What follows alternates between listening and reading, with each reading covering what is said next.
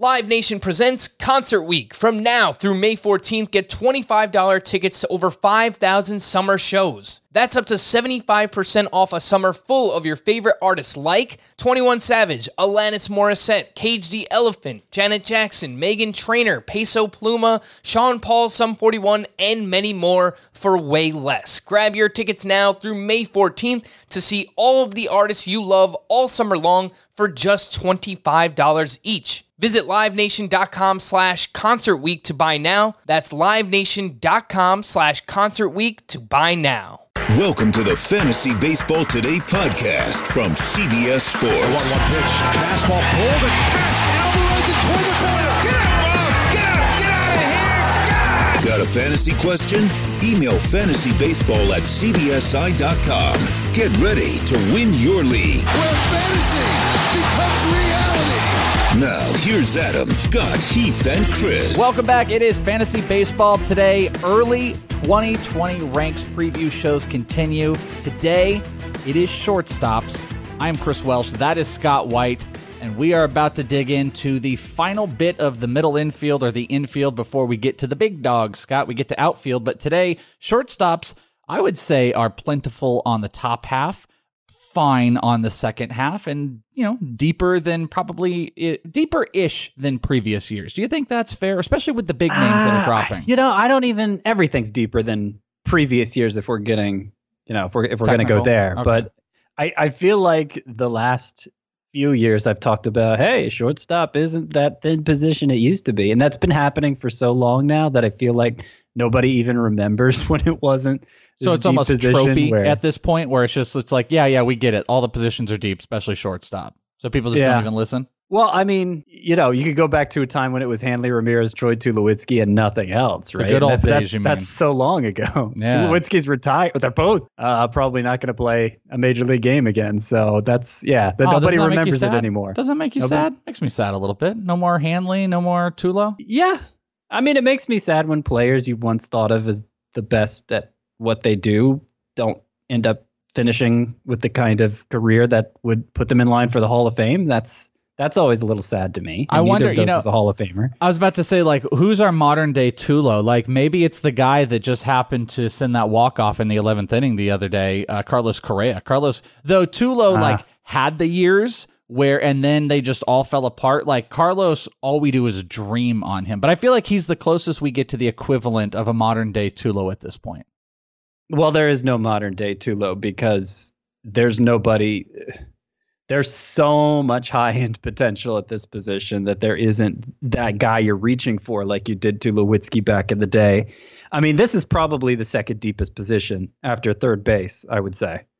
Yeah, and that's a good point too. That it's just like so many of these guys have these skyrocketed talents that Tulo to the next guy was so crazy different that I would argue when we get to it here, the guy you have at 17 could have the potential of the guy you have at number one. So I mean, I, I am being a little bit dramatic about it, but you know, you go down the list here. There there's some huge, huge talent of players, and there's going to be you know some um some boosted values, some guys that are going to be uh better benefit, better cost than they've been in the past, and the top I, end is relatively rich. I left a 30 homer guy out of my top 20, so what? that's yeah. What? Who? Yeah. Can we just Spoiler can we, alert, can we no say or should Paul, we wait?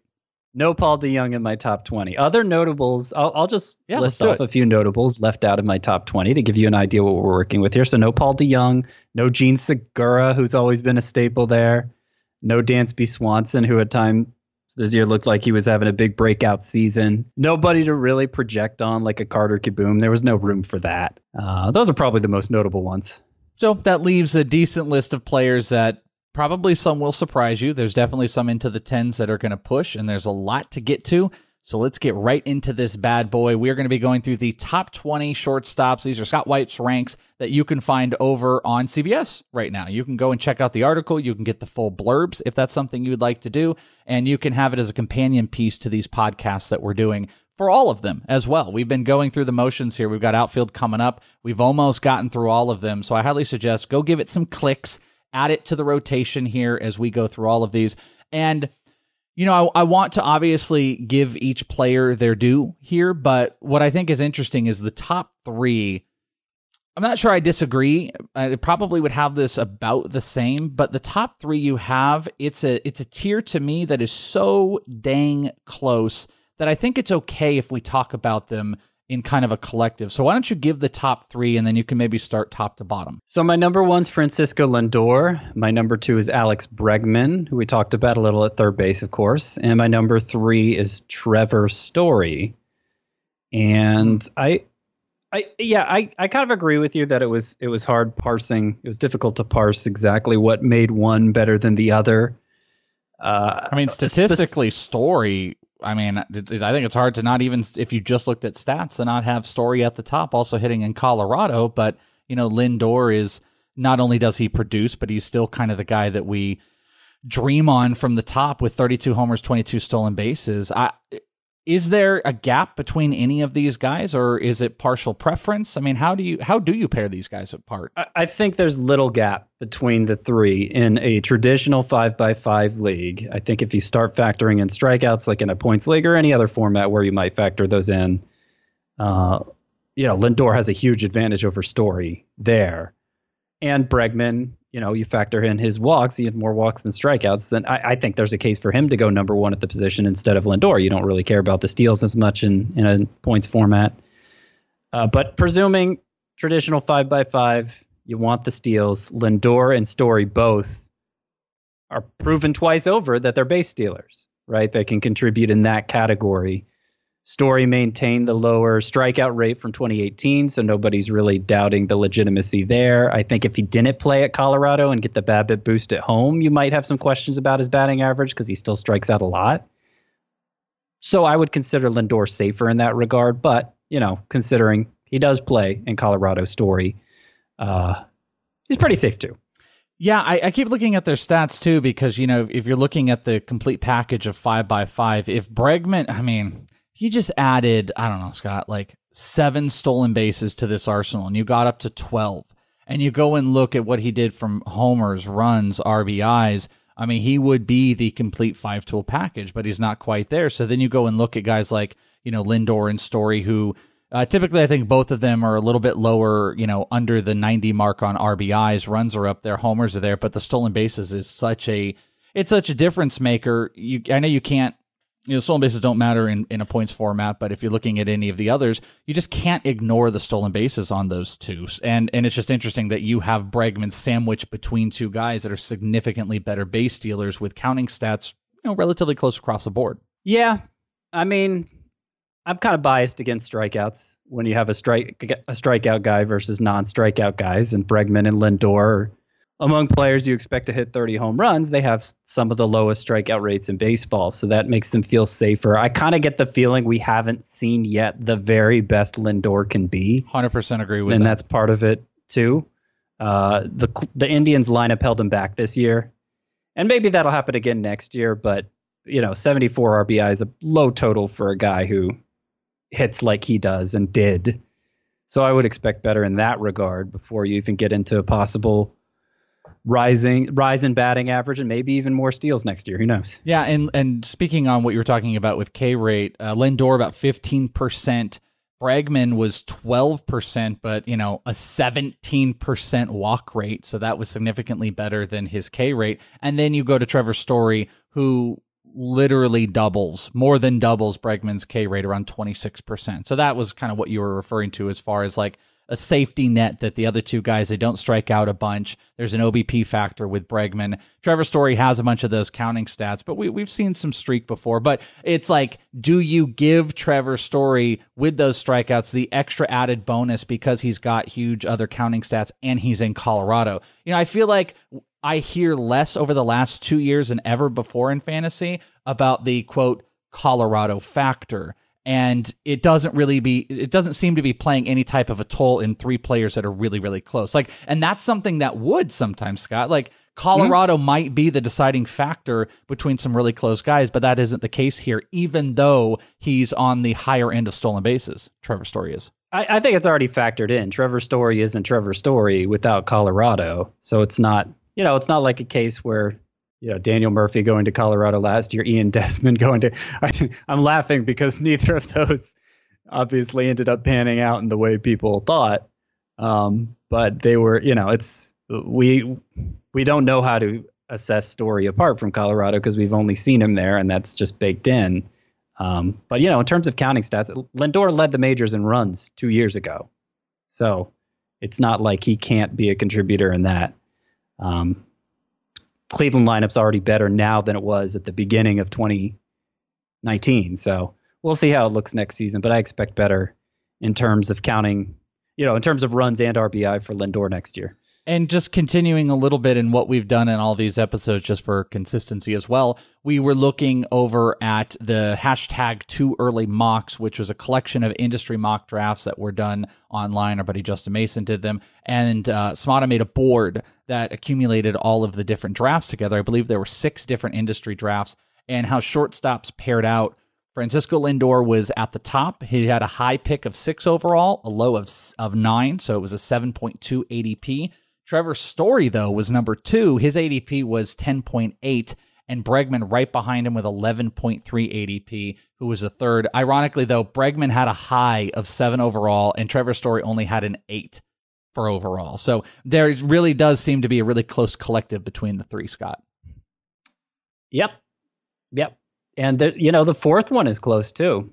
Yeah, that's no doubt. I mean, this is a guy that we always would question into the first round. I still think he pushes himself in the first round. I'm really curious at your take, and that guy is Trea Turner, who on this list came in at 12.7 as far as ADP goes, number four there. He's your number four.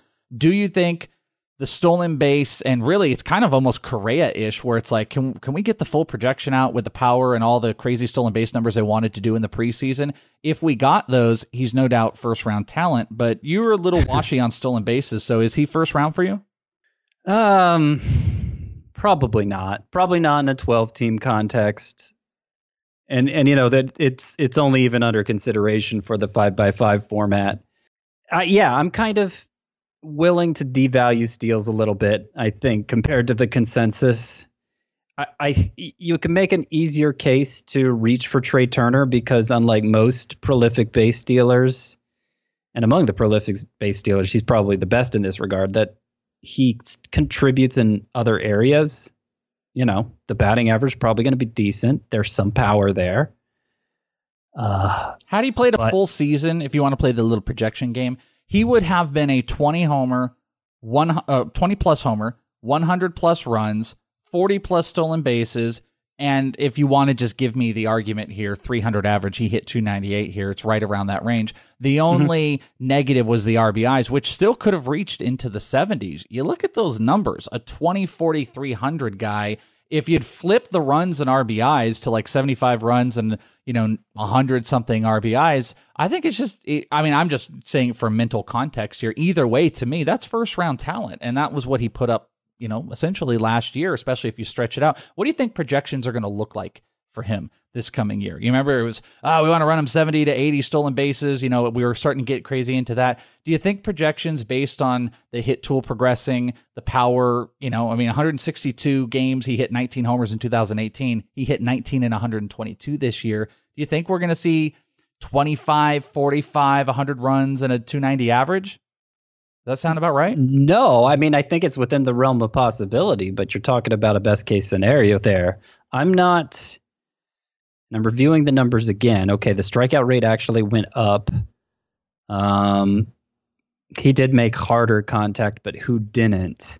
I don't Line think drive I'm... rate was up a little. I mean, his his xBA was actually lower than it was last year, so I'm not sure how the hit tool really has improved just because he hit for a higher average. And uh, I mean, he's now played he's now had three seasons where he was the projected starter coming in, and only one of those seasons has he played even 130 games. So I, I think you have to factor in the likelihood he's going to miss time, and that that alone is enough to separate him from the top three at this position. And then, you know, stolen bases are just look. He's he does other things, but stolen bases are obviously the main thing you're drafting him for, and it's just such a weird stat to project because well, you, I mean, we talk we talk about it every position. I feel like it, it's it's just so dependent on so many variables beyond skill. Who would you rather have, Trea Turner or Jose Ramirez? I would rather have Trea Turner. Okay. But I do think Jose Ramirez has more upside. So, you know, maybe I'm more likely to have shares than Jose Ramirez, I feel like. Because the cost is maybe a little bit better? Or just because... Yeah, you won't have to invest a first round pick in him. I'm pretty confident. You may have to invest a second round pick for him. I think you will. That may still be too rich for me, but Okay. I get it. Well, I agree that from a tier perspective, he is different than the top three. But for yeah. anybody that wants to build a team, and there, there's going to be a lot of, you know, specific construction that's going to be done to teams. Not everybody is just going to go in best available player. There's going to be people that are going to want that edge with Trea Turner. And yep. you just can't get away from if you play the projection games, it's 45 plus stolen bases, 20 homers with a high batting average. There's a lot of safety in that, especially that his batting average has hovered in, if you want to average it out over the last three years, around 280. And he's stolen around 40 bases the last three years. The only big question, like you said, it's the the health, and the health is going to take it apart. But there are people that are going to be willing to jump in and take a Trea Turner because they get such an incredible advantage with stolen bases while also having a floor of average and power, and you don't get that in a whole lot of spots. Presumably, I, I mean, I do feel like among among the early rounders, Trea Turner is the safest base stealer, but I, you know, he could have an off year and steal 25 bases, you know, and, and, and usually you don't see that kind of drop in production in other statistical categories. I, I just, yeah. I, I, mean, I he never want to invest too much in them. He could pull a Whit Merrifield, and he technically technically has a decline in stolen bases over the last three years, but it's just you know it's it's washy because of all the missed games and everything like that. Um, yeah. Number five, probably another tier break here. It's Xander Bogaerts. So this kind of sets out your top five, maybe the big dogs at shortstop. We can argue um, when we come back from break after we talk about Xander if these other guys belong with Xander. But uh, talk to me about Bogaerts. Where is he in this mix? I mean, I think he's pretty much elite too. He he just he doesn't give you any steals the way Lindor, Story, and Turner do. Bregman not so much, but you know he he doesn't stand out quite as much in the plate discipline as Bregman does. He probably doesn't have as much power as Bregman does. Uh, but he's probably the second best pure hitter at the position, right? I would say he's, you know, greatly improved his power production two years in a row now and profiles for a good batting average. So I, I don't really have anything bad I can th- say about Xander Bogaerts. There's been some speculation that with a, regi- a, reg- uh, a regime change happening in Boston, that they go a different direction, maybe trade off some pieces and – you reduce that supporting cast around Bogaerts. I suppose that could be a problem. But as things stand right now, I expect him to have second round caliber numbers next year. He went 27, his ADP was around 27 and a half, is the eighth shortstop uh, over on the too early mocks. What I would almost liken him to is like a poor man's Alex Bregman that you can get in yep. the late second to early third, and that's pretty cool. Also, maybe something I would throw out there, not the worst thing in the world if, if I don't know how you exactly could do this, but you know, having a pairing of a guy like Xander Bogaerts and Trea Turner, even though I know they're the same position, if you wanted to kind of play that area, there's a there's a floor homer batting average, stolen bases that could be put together with all of those guys. But do you think you're going to own shares of Xander Bogaerts this year? Is he uh, comparative to like the top five guys?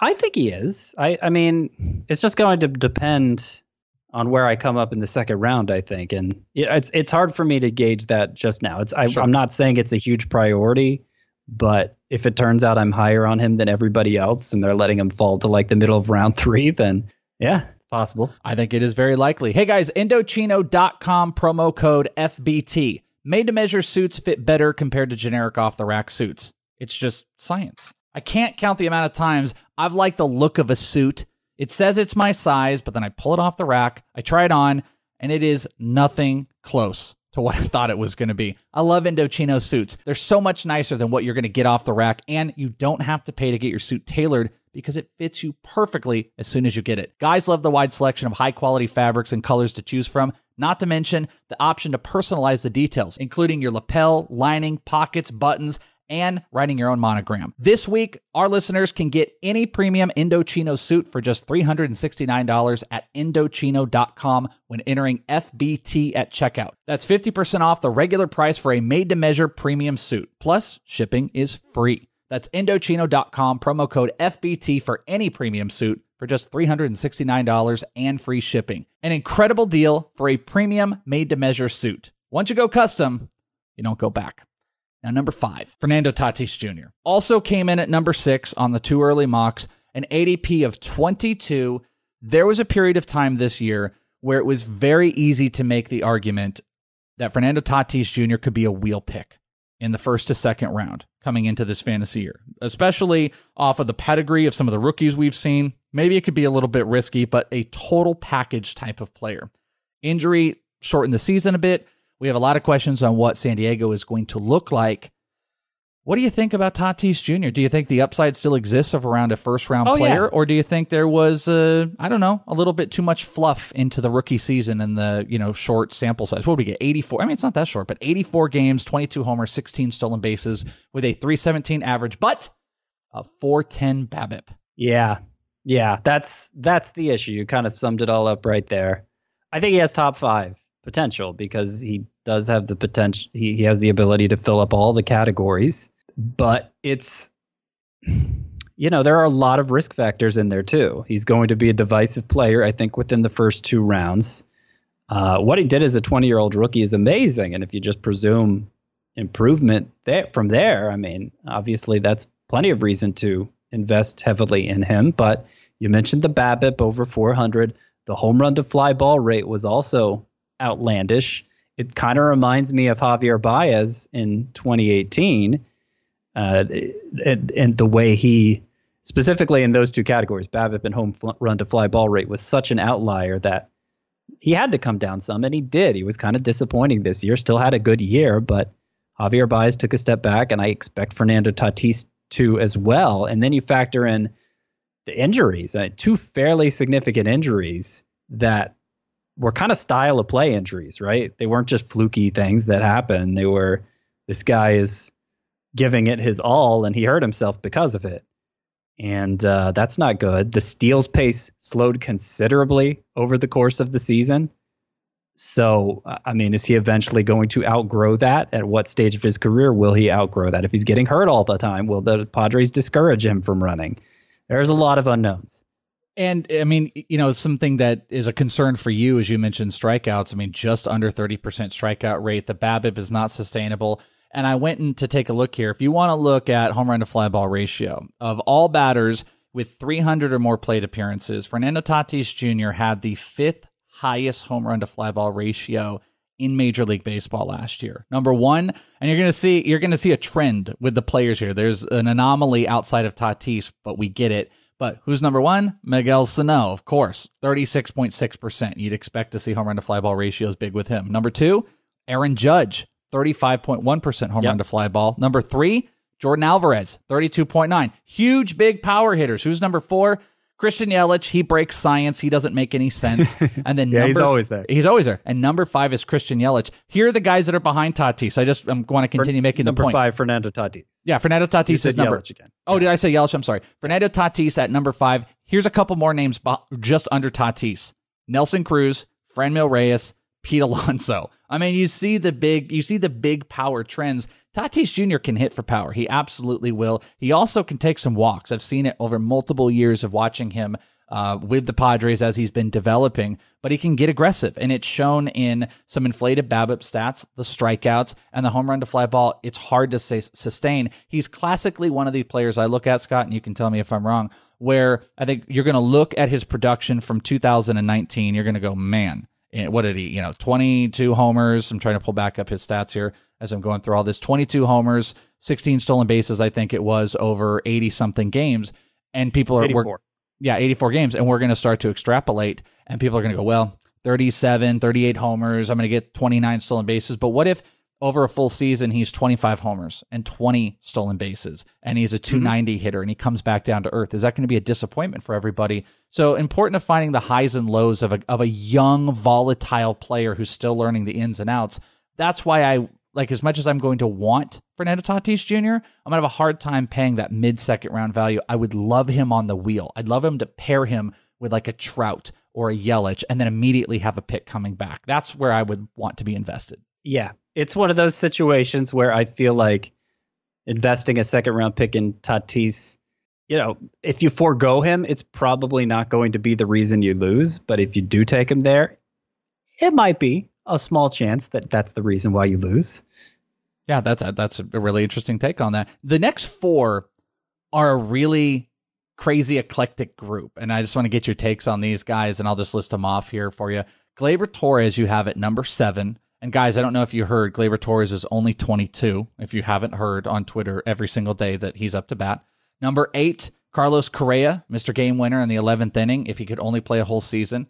So right there, that's eclectic. Then you throw in Bo Bichette, who Scott White has at number nine, and the completely underappreciated Marcus Semien at 10. So these are four very different players across the board. So talk to me about the gaps between these players. The gaps between them are pretty small, actually, because there are very big question marks for all of them. Maybe not for Torres. I'm not sure. I'm not sure Torres. Hmm, I don't want to say anything I don't actually mean, but you're drafting him for second base. Let's just put it that way. So you can almost exclude him. Second base is so much shallower than shortstop that we can almost exclude him from this discussion. This is, you know, when you combine all the rankings, this is where he comes out going at shortstop. Um, but you're probably not drafting him there, right? Yeah, probably. Um, so then Carlos Correa, Bo Bichette, and Marcus Semien. Carlos Correa is like the golden boy, right? I mean, this was Fernando Tatis a few years back, except without the risk factors. He's gone and found himself a risk factor since then, though. His back is balky, balky back at age 25. That is a scary development. He actually, you know, it 2019 was supposed to be a prove it season coming off a injury riddled 2018. And he bounced back statistically, but he ended up missing even more time than he did in 2018. And back issues, uh, from what I hear, they never go away. So, uh, yeah, that's concerning. That's concerning. I think he'll be good when he plays. I'm not sure how much he'll play. You want to take a guessing game real quick? What do you think the shorts at the position shortstop these guys were taken. Give me their rank at their position. Bichette, Correa, and Semien. I just want to see if you can guess where they are. So know that uh, you know, I think like Javier Baez is in here, and I don't think you're counting him. So what at shortstop position do you think Bichette, Correa, and Semien went in the order? In the TOO early mocks? Yes. Yeah, the I, number two early mocks. I would say Correa went uh, sixth at the position. Okay. Bichette went 12th at the position. Semien went like 15th at the position. Okay, you. So abs- I have, I'm higher on all three. Except you, no, I'm higher on Bichette and Semien, lower on Correa. You absolutely nailed Bo Bichette, 12th at the position, okay. but he was the first of those three taken. Interesting. Car- Carlos Correa, 13th at the position, uh, 71 ADP. Bichette was 68.7, and Marcus Semien I don't think this is going to sustain once we get into the season because we're all not going to be able to help ourselves but talk about Marcus Semien. But he went 17th at the position with an ADP of 122. And when you go and look, like I said, it's one of the quietest, more productive seasons from a guy that kind of, you know, continues to churn him out, but 33 homers, 123 runs, 92 RBIs, 10 stolen bases, and a 285 average. BABIP doesn't look unsustainable. Cut his strikeout rate, his K rate by 5%, upped his mm. walks. Everything looks beautiful, and he's such a massive discount. I want to own Correa, and I think I took him in the too early mocks. Bichette would be nice, but he's going to be buzzy. I don't see how I'm not going to fall into multiple Marcus Semien uh, draft picks next year. Marcus Semien is second only to Ketel Marte, I think, in terms of unexpected breakthrough into studliness. And so, of course, that comes up. That comes with lots of questions as to sustainability. This guy never was anything like this before. How sustainable is it? And uh, I mean, we won't know until we see it happens. But assessing him by the underlying numbers, you know, it's it's not like there was some major red flag there. He he made much much much more efficient contact than ever, uh, both in terms of how hard it was, and particularly in the second half when he just completely ascended. He cut way down on the ground balls. He was line drives. It was fly balls, the two most efficient forms of contact in this environment, and uh, that kind of explains the numbers right there. Also, the plate discipline was improved not that he was a bad plate discipline guy before, but it got even better. He was sixth this past year in five by five scoring among shortstops. Sixth. He was second in points leagues, and I have him tenth. So I'm downgrading him, right? I'm I'm factoring in some risk here. I mean, you are, but the industry is not caught up close to where you are. He's a seven. No. He was a seventeenth shortstop taken.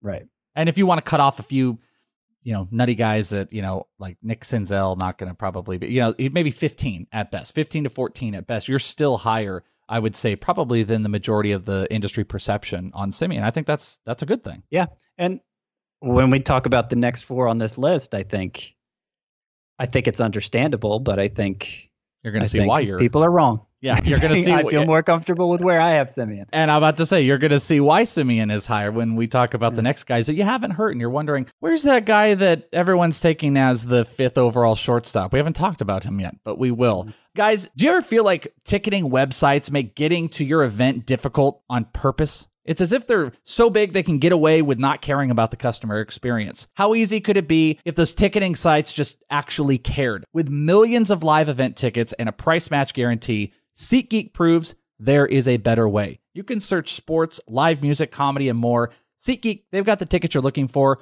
all in one place. Every purchase is fully guaranteed, so you can shop for tickets with confidence. I've got the SeatGeek app on my phone, and it is by far the fastest and easiest way to find tickets. In fact, wait for this, Scott. We just use the app for Baby Shark that's coming to Phoenix oh. on the 18th. Let me tell you something. I've never wished an app wasn't so helpful in finding the best prices on something because they are coming here and you better believe my kids are having it. I'm not Gerardo Parra, but I am going and it's thanks to the SeatGeek app because they are on it. So SeatGeek, they want to give you $10 off your first SeatGeek purchase. Maybe it's to Baby Shark. Maybe it's to Tool. Maybe it's to a comedy show. It's yours to choose. All you need to do is use our promo code. Download the SeatGeek app today and use promo code FANTASY for $10 off your first purchase. That's promo code FANTASY for $10 off your first purchase. Javier Baez, Baez, and I won't do that. I'm sorry. Javier Baez comes in at number 11. Why do you hate Javier Baez? Wait, let's do this. Manny Machado comes in at 12. Why do you hate Manny Machado? Wait, Jonathan Villar comes in at 13. Alberto Mondesi comes in at 14 and Jorge Polanco at 15. Scott White, can I ask you a question? Why yeah. do you hate these five players? I don't hate them. Come on. I'm just, I mentioned you know. I mentioned how Baez took a step back basically across the board this year. Uh, and in, and in a, even though the offensive environment improved around him. So that kind of had a number of players leapfrogging him.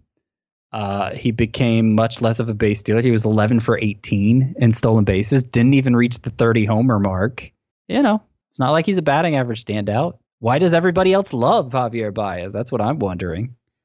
I mean, I think it's because there's a big power. I, it's undeniable that Javier Baez also has he has the star quality, and there is a star quality that we chase. But you know, 138 games, he had 29 homers, 11 stolen bases.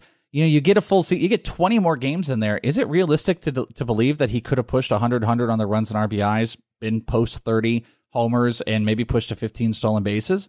Yeah, it is within reason. You don't love that the strikeouts kind of went back up, but I don't really see other things that were crazy unsustainable. I mean, OBP leagues, he falls back a little bit, but I think it's because he's a constant. But the problem is, is you're not getting much of a discount on any lack of production. He came in at number seven on the too early mocks, and I, mm, I don't know. I love the name yeah. power. I'm always, I've loved Javier Baez since the day he was uh, drafted by the Cubs. But even then, I just don't see how his production, especially when we go look at a guy like Marcus Semien. I don't see how I can justify taking Javier Baez in the beginning of the third round when I am taking Marcus Semien in the ninth round. I don't see it. Yeah. It's really just the one year that he was a fantasy stud, Baez.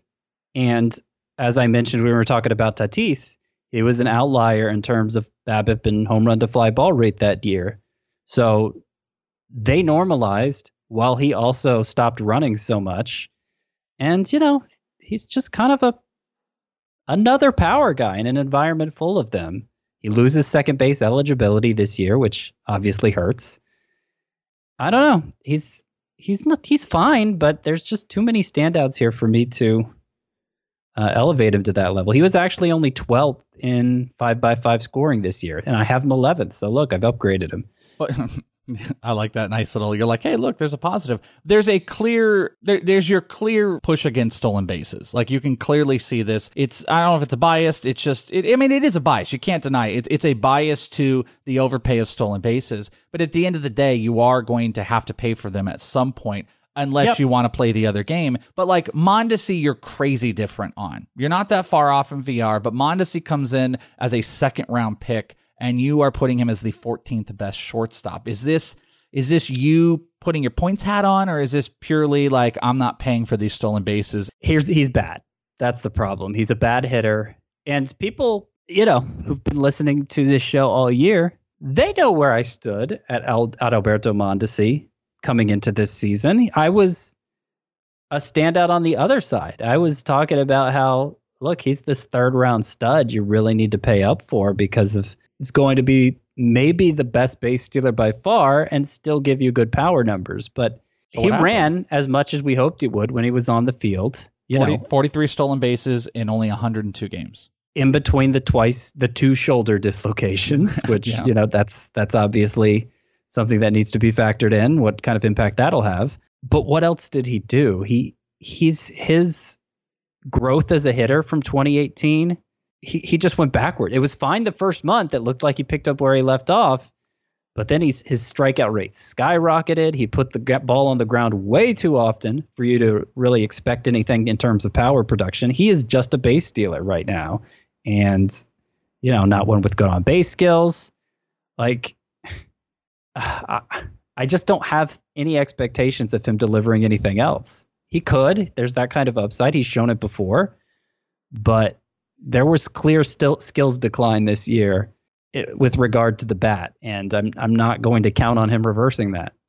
And it's interesting too because this position is pretty ripe of stolen bases across the board. We talked about Lindor, we talked about Story, Trea Turner, no doubt. You've got Tatis Jr., who can be a 20 plus guy. Villar, you're not crazy off of him. You know, so you're in the relative range. Villar is stealing bases. Bichette is stealing bases. You want to go further down. You've got, you know, Semien chips in a couple, but you got guys like Tim Anderson, Elvis Andrus. So, you know, to the point, not even just the entirety of baseball has got stolen base guys out there, but the position position itself has got a lot safer options that don't. I mean, I told you he's going to cost you a second to early third round pick this That's year. Crazy, and that is That's pretty crazy. crazy.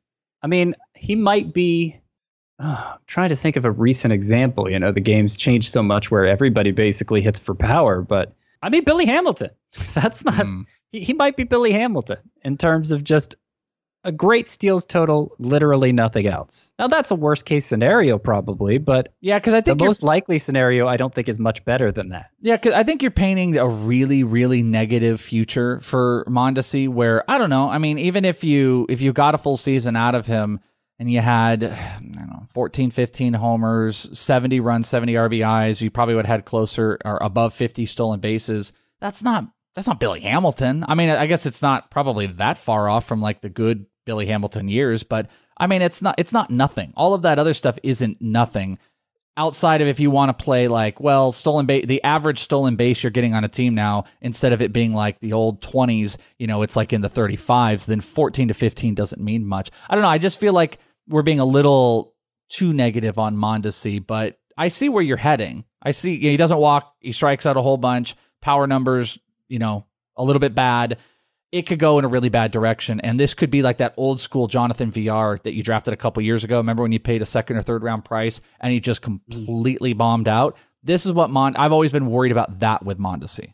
His second half strikeout rate was 36.9. Mm which is like Miguel Sano territory, worst in baseball, you know, except Sano has that monster power bat. Yeah. And meanwhile, Mondesi was hitting ground balls at more than a 50% rate during that same stretch. So there's just there's no contact, there's no abil- there's no possibility for power. If he keeps doing that, I yeah. mean, he could get better. That's always a possibility, particularly for a guy younger than 25, but uh, you know, given the alternatives at this position and the way it's trending right now, I can't say I'm an optimist regarding Mondesi. Yeah, you're not you're not necessarily wrong here. Um, I, I think there's going to be there's going to be two camps on it. There's going to be the your camp, and there's going to be the well, I don't care about looking at this worst case scenario. I'm going to get my 50 stolen bases, and I'm hopeful that the rest are going to come like he had shown before. He did, you know, it's old Ron Chandler thing. It's like if you know the player shows you they have that ability, then believe it. But he hasn't shown it enough for us to really truly believe it. Let's take one quick little pause here, and then we'll come back, and we're going to go through 16 to 20. Worn by players like Michael Harris to meet the demand of elite ball players, the New Balance Fuel Cell 4040 V7 is a versatile option. The 4040 V7 is built for the athlete who needs responsiveness and ability to cut and run at their full speed. The model features a fuel cell foam underfoot and a synthetic and mesh upper to provide breathability, comfort, and a snug fit as you round the bases. The fuel cell midsole features nitrogen infused foam specifically designed to propel athletes forward. Learn more about the 4040 at newbalance.com. All right, Scott, this is the home stretch here. There are still some big names, so give me 16 to 20 and what blurbs you want people to know about these uh, these final five. All right, 16 is Tim Anderson, who just won a batting title, the major league batting title, if there was such a thing. Hmm. Corey Seager, 17. 18 is Didi Gregorius. 19, Amed Rosario. And 20 is Elvis Andrus. So basically through 17, I think you're talking about a starting caliber shortstop in fantasy. So that includes Tim Anderson, that includes Corey Seager uh, we didn't really get into Jorge Polanco, but he was 15th. So those three I would consider to be starting caliber players in fantasy. Now, obviously, I'm expecting Tim Anderson to get worse. He had a 399 BABIP this year. I do think he profiles as a high BABIP guy, especially since he he kind of made a new timing mechanism that improved his production against breaking balls in 2019. That was kind of the key to the breakout. And I, you look at the full bat ball pro, profile. I think he could have like a mid 300s BABIP, but 399 is just not something you should expect to happen again. So probably not uh, going to contend for batting titles annually. And as always seems to happen for him, the stolen bases really dropped off over the course of the season it's just always so inconsistent for him. Like it's shocking. At times see, you think, oh, this guy's going to steal 40 bases this year, and then he always ends up around 20. It's, it's, shocking like, to see that he's only stole 20 once in his minor league career. I remember yeah. like two or three years ago, I was over at Camelback Ranch with the White Sox, and I caught Tim, and this was I want to say this was the 2017 season, and I, w- was I was joking around with him and asking him about stolen bases. I'm like, "What are we at? What are we going to steal this year?" And I started throwing out some numbers, and he's like, "I got a number, but I can't say it." I don't think he's ever hit the number that Tim Anderson thought he was himself was going to steal, and they kind of keep going down. But he's also transforming into a completely different player. I could live if the BABIP came down and he became a 280 hitter. I could live with that. It's just mm-hmm. he just goes through spurts of, of solid counting stats and then they disappear. I mean, in my brain, yep. if I just think about Tim Anderson and I think about some of the run he had, I'm like, man, those stats, you know, what do I, 27 homers and 22 stolen bases and maybe 95 runs, and the, the numbers just don't accumulate to the short spurts he has, but he's still a good value later on. Yeah, I'm totally fine with him. He's I value him more now than I ever have before, but this was probably the absolute best he's capable of delivering in 2019. Uh, you know, unless he starts running a lot more than ever. I guess that's always possible. But as a hitter, it's probably the best he'll ever be. And it was a little less than elite at a position with a ton of elite options. So that kind of sums it up there, I think. Corey Seager is going to have to obviously bounce back some after a disappointing season. First year back from Tommy John surgery, so he deserves a pass. And he had a great September. Uh, the plate discipline was fine throughout the year. It's just he wasn't hitting the ball as hard as he did before. That's that's really what it boils down to. And, you know, if he's at less than 100% physically, that explains a lot of it right there. He's only 25. There was, it was not that long ago we saw this guy as like a first round caliber player in fantasy. So I think he's owed some benefit of the doubt. And I'm having to give that kind of apology for ranking him as high as 17th, which kind of tells you how things are going at this position too. Yeah, like, he came in at 19 on the, uh, some of the early mocks. The last one here, because you know we could go on, and I would highly suggest that people go over uh, to CBS and check out Scott's article. You can read all the blurbs; it's really good stuff, and all of them are up there. But What gets you to the spot where Rosario goes over Andrus? Because I, I, I still have a hard time with Rosario, and Andrus still has the stolen base potential that's cheap. That is cheap this year. He came in at 18. That's Elvis, where Rosario came in at 20. So you're just a little flip. So what has you Rosario over Elvis? ah, it's funny. I'm much? having to defend Rosario now because I feel like he's always been so widely overrated in fantasy. Uh, just because he was, you know, former top prospect, whatever. It's it's less about what he did right than what Elvis Andrus did wrong. And what Elvis Andrus did wrong was hit 256 with a 640 OPS from May 1st on. And he's 31. Ah, uh, the dreaded 30 with Scott White. No one hates 30 year olds more than Scott. I mean, the history of shortstops specifically that have maintained high level production in their 30s is pretty short. I mean, it's it is his short. highest stolen base total since 2013. He upped yeah. that. I mean, that's that's yeah, that was something weird. positive. He I think he dropped his strikeout rate a bit. BABIP wasn't anything uh, unsustainable. He just kind of I don't I don't know if there was a like I, I saw him in spring training a couple times, and you could see when he's trying to sell out for power and at bats. And I, and I wonder if he let that go. I wonder if that happened, and it was like I need to be more of a base steal. I don't have those answers. All I know is he stole more bases this year than he had since 2013, and there's something to that too. Kind of a I don't know, a little bit of an overrated Rosario. Always been you know, in the prospect game, he was rated in more the real baseball terms more than an offensive player, though he was slowly coming into it. Or it was a complete fluke, which I think is more likely, especially at the stage of the career he's in. And given that he took off like a rocket at the start of the year and oh, bounce back season after 2018 was lost basically to an elbow fracture. You know, he played a lot but didn't perform very well but then he regressed re- regressed so quickly into being a poor hitter in an environment where you can't afford that. So, you know, any investment you make in him is counting on that outlier steals total. That I mean, particularly if he's not going to be that good of a hitter, I'm I wouldn't be counting on it. There's still a lot of guys. You know, you mentioned some at the top that didn't make the list. young, yeah, we. I mean, young was hard. We didn't yeah. even talk about. You know, we didn't get into it obviously, but still, there's guys like Lux out there. There's the Garrett Hampsons, the Nico Hoerners. I mean, there's some exciting guys uh, for to make some bets on into next year. And well, oh, I will point out that I I know Lux will not be shortstop eligible for CBS. He'll be two B only. Okay, and I think Hampson will just be 2B in outfield. So neither of them would factor at this position for my purposes. Okay, yeah, for for pure CBS leagues. If you're looking at the grand yeah. scope, a couple of those guys are out there. It's still to the point though. There are interesting names out there and some speculation whether it's prospects or further. But that was a great conversation. Like I said, go check it out uh, over on CBS. You can read the article as a as a companion piece to the episode, and you can follow Scott on Twitter at CBS Scott White. Follow myself on Twitter at Is It the Welsh.